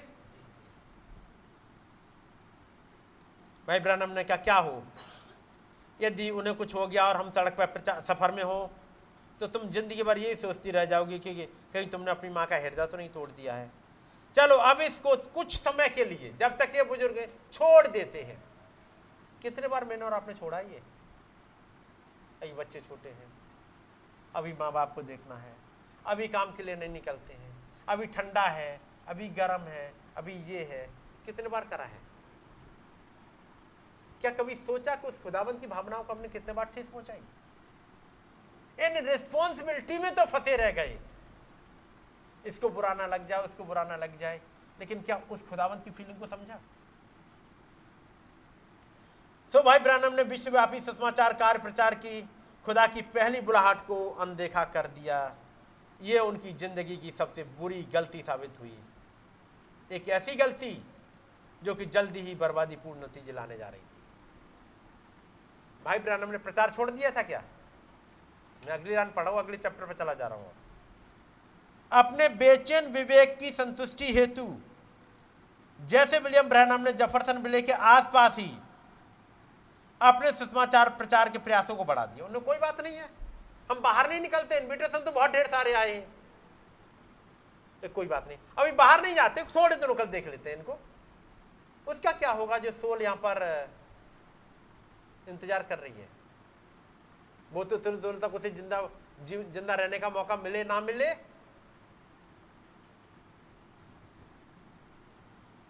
भाई ब्रैनम ने क्या किया, कोई बात नहीं, अभी मेरे पास पैसे भी नहीं है, गरीब भी हूँ, इतना कहाँ जा पाऊँगा, इतने इन्विटेशन तो आए लेकिन वहाँ प्रेस लायक कपड़ा तो था नहीं, खाने को कुछ था नहीं, तो कोई बात नहीं, थोड़े दिनों के लिए टाल देते, थोड़ा सा सेटल हो जाते हैं, कुछ काम करके कुछ पैसा हो जाएगा, मैं किसी के सामने हाथ नहीं पसारना चाहता, सब चीज़ें सेटल हो जाएंगी, दो चार साल दस साल में फिर चलते हैं। कहीं हम लोगों ने तो नहीं किया ऐसा, सोचने की बात है, घर पर जाइए सोचिएगा, क्या हम यहीं पर तो नहीं अटक, चलो अभी घर की फाइनेंस की ठीक नहीं है हालत, चलो थोड़ा सा सेटल हो लेते जॉब में, उसके बाद निकलेंगे प्रचार के लिए, थोड़ा सा बच्चों को सेटल हो जाने देते फिर देखें, अभी माँ बाप है इनकी भी जिम्मेदारी, इनको सेटल हो जाने फिर देखते हैं, इन्हीं देखते में तो नहीं घूम गए कहीं। और फिर क्या करा भाई ब्रैनम ने, कोई बात नहीं, मैं प्रचार के काम से थोड़ी हट रहा हूँ, जब पर्सन मिले और आसपास के एरिया में प्रचार करने में जा रहा हूँ, मैंने काम थोड़ी छोड़ा है, कुछ वो बाहर की मीटिंगें छोड़ दी हैं, ये थोड़ी छोड़ा है। और उन्होंने किताब छपा दी, और वो थी यीशु मसीह जो कल आज और अनगिनत है, एक सा है, उस पर उन्होंने अपने हस्ताक्षर किए, कुछ गवाहियाँ लिखी और छपा दी, जहाँ से मुझे आज फिर ये सुबह टॉपिक मिला था जो आपके सामने निकाला था, अभी उसको तो पढ़ ही नहीं पाया और आज पढ़ भी नहीं पाऊँगा, मौका मिलता आप उसे पढ़िएगा, लेकिन मैं कोशिश करूंगा यदि खुदावंद ने दया करी तो संडे को उसमें से बातें रखने का, लेकिन आज चूंकि टाइम को देखते हुए उसमें नहीं जा पाएंगे। अब प्रचार नहीं छोड़ा है, मीटिंगें नहीं छोड़ी हैं, पास्टर का काम नहीं छोड़ा है, सब कुछ कर रहे हैं, लेकिन उसकी भावना को ठेस लग गई। बात समझ गए, कहीं हम तो नहीं करते ऐसा ही, वो इंतजार करते रहते हैं, सुबह दोपहर सांझ, सुबह दोपहर सांझ, क्या उनकी आवाज़ को हम, जब मैं अपनी ज़िंदगी देखूं, मुझे पता है मैंने निरी बार इग्नोर किया है। एक बार की बात है, दो हज़ार एक की बात है, दो हज़ार एक सैटरडे का दिन था, जुलाई बीस तारीख थी शायद, बीस या उन्नीस से कुछ था, जुलाई का महीना था दो हज़ार एक में। मैंने सोचा क्योंकि मुझे चूँकि ऑफिस सिटिंग रजिस्ट्रार का चार्ज मिला हुआ था, अगले मंडे से काउंसलिंग थी, मैंने कहा वाइफ को लाना ले जाना कौन करेगा, उनको गाड़ी चलाना सिखा देता हूँ, तो गाड़ी चलानी, तो सैटरडे का दिन था, थोड़ी हल्की सी बारिश हुई थी, तीन या चार बजे की बात थी। मैंने सोचा एक काम करते हैं, आज फाइनली इनको चलवा के फाइनल छुट्टी, ताकि अपना आना जाए। खूब अच्छी तरह स्कूटी चला दी थी अपनी, एक लंबा चक्कर मार के आए, लेकिन जब वहाँ से निकले मैंने कहा लगता है कि तीन चार तो बज गया, एक घंटा लग जाएगा, फिर कल की तैयारी नहीं कर पाएंगे। मैंने फ़ोन किया, भाई जॉर्ज कल की मीटिंग देख लेना, कल संडे है, कल की मीटिंग तुम देख लेना। मैं इलाहाबाद में था, पास्टर भी नहीं था, दो हज़ार एक की बात है, तब हमारा एक छोटा सा झुंड था, तो मैंने कहा भाई जॉर्ज तुम ज़रा वो देख लेना, कल की मीटिंग तुम देख लेना, मैं ज़रा आज यहाँ पर आया हूँ। उन्होंने कहा हाँ भैया ठीक है, जैसे अभी भाई भारत को करते तो भाई कहते भैया ठीक है, भैया कोई जिम्मेदारी दी है तो ये लोग हमारे भाई सब तैयार रहते हैं। तो भाई जॉर्ज ने कहा भैया ठीक है देख लेंगे कल पे, मैंने ठीक है, मैंने कहा भाई जॉर्ज कल मीटिंग देख लेंगे, अब चिंता नहीं, अब चलो तुम्हें सिखा देते हैं। सिखाया, आखिरी राउंड था, बस वहाँ से हमने कहा अब यहाँ के बाद लौट जाएंगे। वो आखिरी राउंड ने मुझे महीनों पुलपुट से अलग कर दिया था। लौटे बस एक जगह गाड़ी मुड़ी, स्कूटी वो चली गई दूर, मैं पड़ा हूँ, पैर फ्रैक्चर, और उम्मीद नहीं थी वाइफ अब बचेगी, क्योंकि उठाया लोगों ने, आंखें पलटी गई हैं, मैंने कहा निकल गई लगता है। और याद आ रहा है क्योंकि अनुग्रह एक साल का था, मुझे तभी याद आ गया मैंने गलती क्या कर गई। एक आवाज़ तो तभी कही जब मैंने कहा भाई जॉर्ज को, तो एक आवाज़ ने कहा नहीं तुम्हें ही जाना चाहिए था। मैंने ठीक है भाई जॉर्ज को बोल तो दिया है। उसके बाद एक चीज़ समझ ली यदि हो, इस लायक हो कि जाके पुलपिट पर खड़े हो सको तो जिम्मेदारी दी है तो खड़े होना। इसलिए अभी भी बीमारी के बाद आए जल्दी, जब हो गए कि हाँ बैठ सकते बैठ के करेंगे। क्यों? जब खुदावंद ने काम रख दिया तो करना है फिर, और नहीं तो एक बार जल चुके हम। और ऐसे एक बार नहीं कई बार जहाँ थोड़ा सा इग्नोर करा उसके बाद झेले हैं और वापस आते आते बहुत टाइम लग जाता है। वहाँ से लौटे कोई उठा के ही लाया, फिर पैर में छेद करा के कुछ रहा होगा कुछ रहा होगा जो फरवरी या मार्च में फिर से गुजरना पड़ा एक ऑपरेशन से, करा होगा इग्नोर, कहीं जाना होगा प्रचार के लिए। वो सारी बातें तो नहीं यहाँ बता सकते, कहीं के लिए रही होगी गाइडेंस, किसी ने कहा होगा नहीं अभी मत जाना अभी मत जाना, ऐसे में नहीं जा सकते, ये तबीयत है और तुम्हारे हार्ट का ये हाल है, तुम्हारे साथ ये हो जाएगा। उन्होंने कहा नहीं हाँ बिल्कुल सही तो कह रहे हैं, ऐसा हो जाएगा, खुदाबंद कह रहा है ऐसा ही हो जाएगा लोग। तब फिर एक चीज़ समझ में आ गई, दुनिया की मत सुन लेना, उस खुदाबंद की सुनना बस। यदि वो कहते कि नहीं होगा तो फिर नहीं होगा। और जब दुनिया ने कहा तुम्हारे साथ ही हो जाएगा, तुम्हारे साथ वैसा हो जाएगा, और सुना हाँ हो सकता है, ये हो सकता है, फिर हो जाएगा। इसलिए चूंकि मेरे पास है कुछ ऐसे हालात, बहुत बार इग्नोर किया है, मार खाते रहते हैं, फिर चलते रहते सीखते रहते हैं। आप भी याद करिए कहीं पे आपने कहीं मिस तो नहीं किया उस खुदावंद को, उसकी भावनाओं को ठेस तो नहीं पहुंचाई। यदि पहुंचाई है तो याद रखिएगा कहीं फिर खुदावंद ने डील किया होगा आपसे। फिर वो इसलिए क्योंकि आपसे प्यार करते हैं और आपसे काम कराना चाहते हैं। बहुतों को उनसे बात भी करना पसंद नहीं करते, बहुतों की वो सुनना भी नहीं पसंद करते, लेकिन यदि आपने कहीं इग्नोर किया और उन्हें आपको सजा मिल गई, कहना थैंक गॉड आपने यही तमाचा मार लिया, कोई बात नहीं, वहां तो बच गए, यहां तो आपने मुझे करेक्ट कर दिया। यहां पर भाई ब्रैनम ने ये आसपास के एरिया में प्रचार कर रहे हैं और वो छूट गए। आगे क्या हुआ आपको पता है हालात को। अब मैं आगे पढ़ रहा हूं घटना को, और उसके बाद करीब दस साल लगे वापस फील्ड में लौटने में, जब उन्नीस सौ छियालीस में वो दूत आया। ये उन्नीस सौ छत्तीस की बात है, पैंतीस छत्तीस की। दस साल लग गए। जैसे मैं एग्जाम्पल देता था, यदि आप कुछ लोगों के साथ चल रहे हो, बस चल रहे हो, आपने सोचा मैं थोड़ी देर वेट कर लेता हूं, मैं दस मिनट का रेस्ट कर लेता हूं, दस मिनट के बाद यदि आप चाहो उनको पकड़ना तो या तो आप दौड़ो या फिर आप पीछे छूट गए। मैसेज पढ़ने का भी हाल यही है, यदि आपने छोड़ दिया तो या तो आप पीछे रह गए, फेलोशिप में पीछे रह गए। आप सोच तो रहे हम साथ चल रहे, साथ नहीं चल पा रहे हो। वो एक लेवल पर वो निकल गए। हो सकता है वो आपको दिखाई देते हो, जब आप सीढ़ी चढ़ रहे हो तो आप पहुंचते हो गए सीढ़ी पे, हाँ वो है तो यहीं पे यहीं पे है, वो यहीं पर नहीं है। वो अगला जन जो कंटिन्यू वो वहीं पे नहीं, ऊपर आ गया। तो मैं कहूँगा आप में से कोई भी मिस मत करना। वो याद कर लिए खुदावंद की बातचीत कैसे वो करते हैं। और नो डाउट जब ये खुदावंद के साथ चलना होता है आपको मुश्किलें तो झेलनी पड़ जाती हैं। अब मैं बात कर रहा हूँ उन्नीस सौ छियालीस की बात है, जब वो दूत आया। उन्नीस सौ छियालीस में भाई ब्रैनम उन शरद ऋतु में बिना रुके सारे अर्कांसास भर में प्रचार करते रहे। अर्कांसास का आपने सुना होगा, अर्कांसास में उस पूरे उसमें स्टेट में कहीं ना कहीं, कभी कहीं मीटिंग, कभी कहीं। हर दिन उनकी प्रार्थना पंक्तियों की लंबाई बढ़ती गई।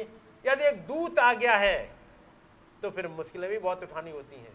जैसे पिछले दिनों मैंने पढ़ा था, आप सोचते हैं कि वो दूत हमें सब कुछ बता देता होगा, ऐसा नहीं है।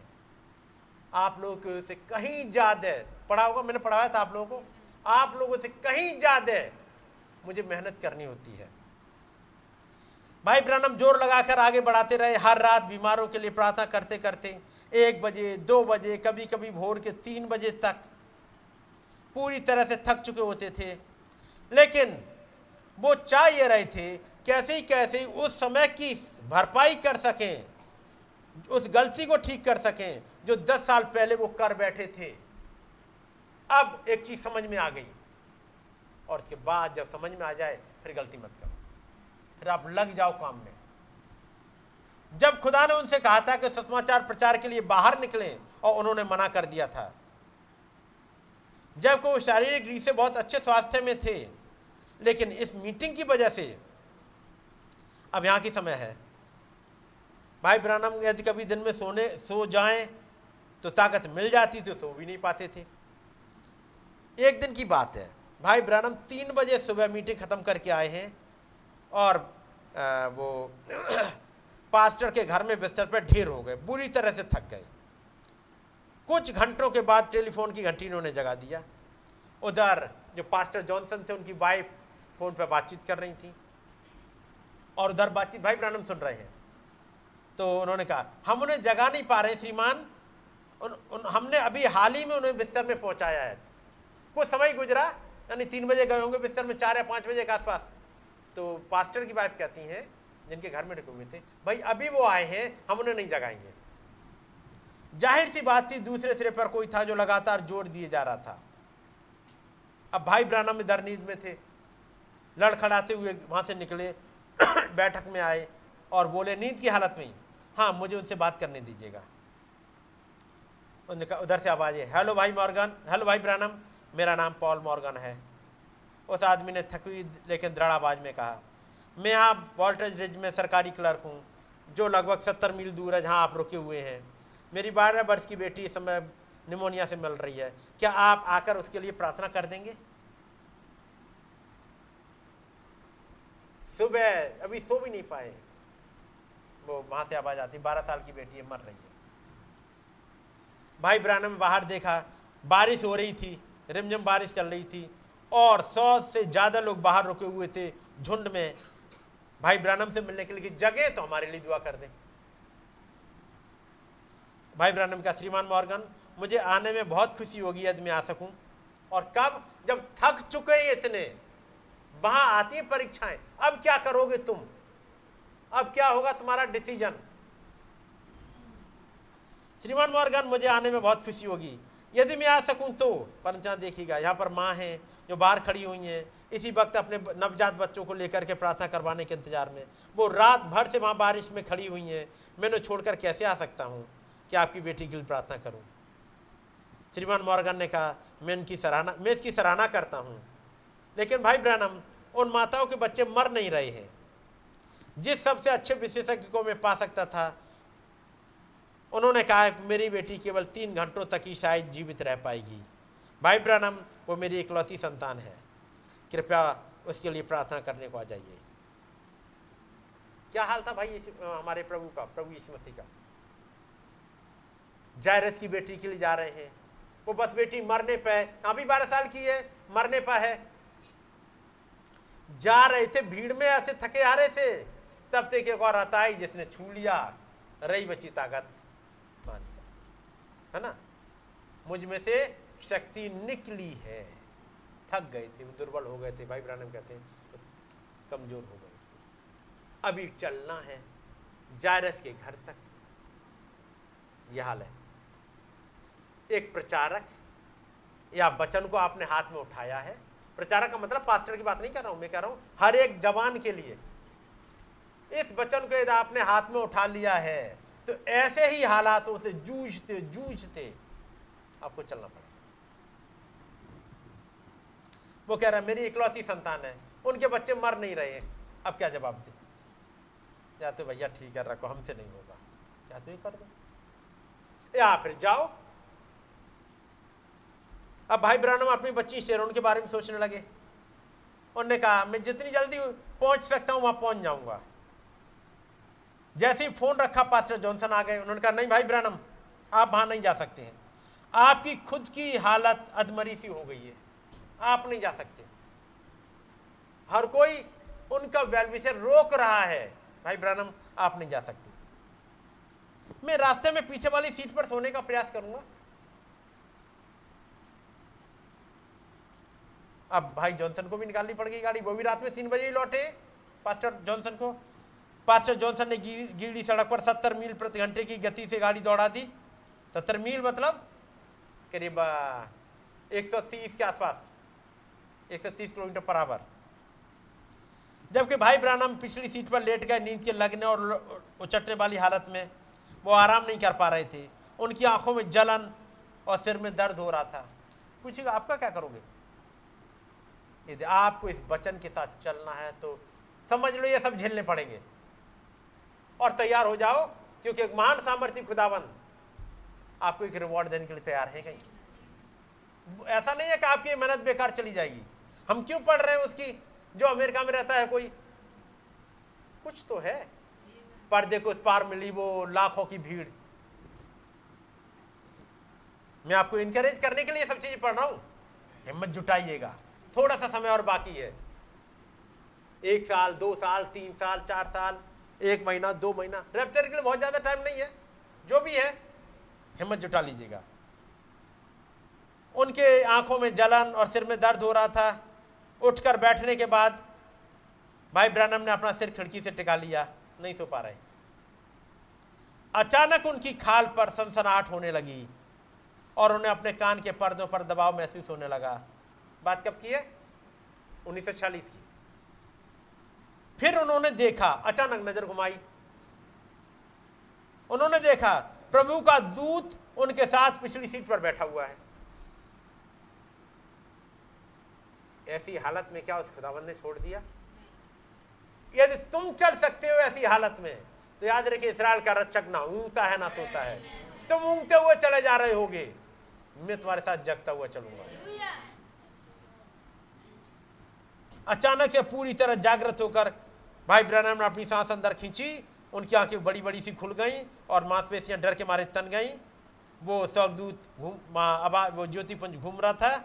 हर बार की तरह स्वर्गदूत ने अपने हाथों बांध रखे थे और बिल की तरफ सख्ती से देख रहा था।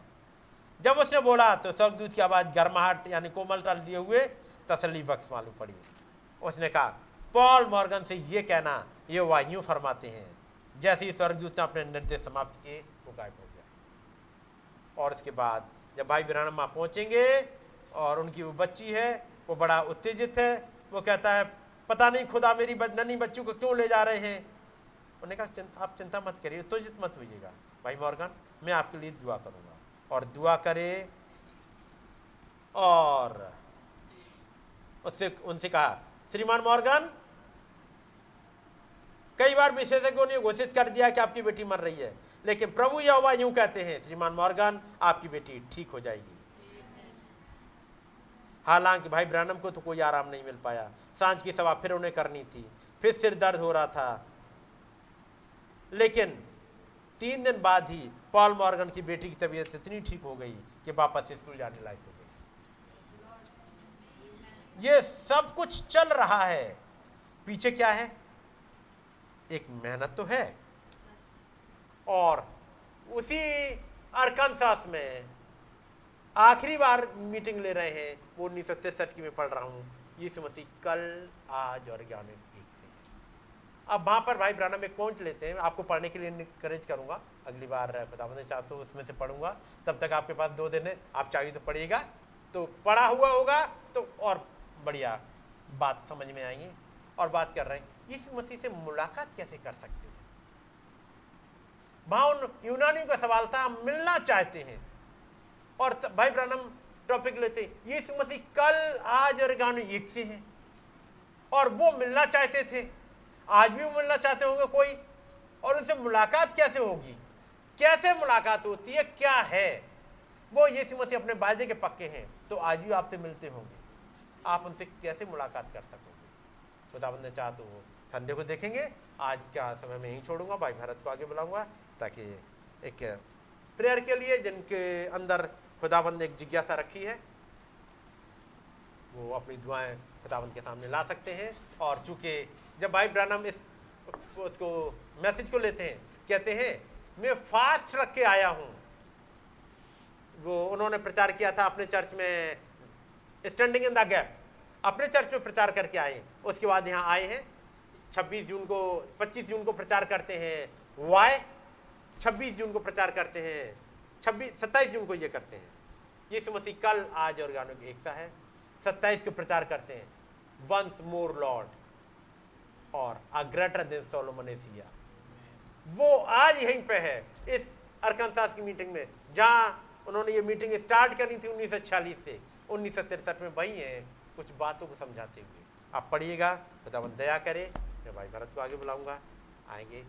थोड़ा सा टाइम बचा है, कुछ लोगों के लिए मौका मिल जाएगा प्रेयर करने के लिए।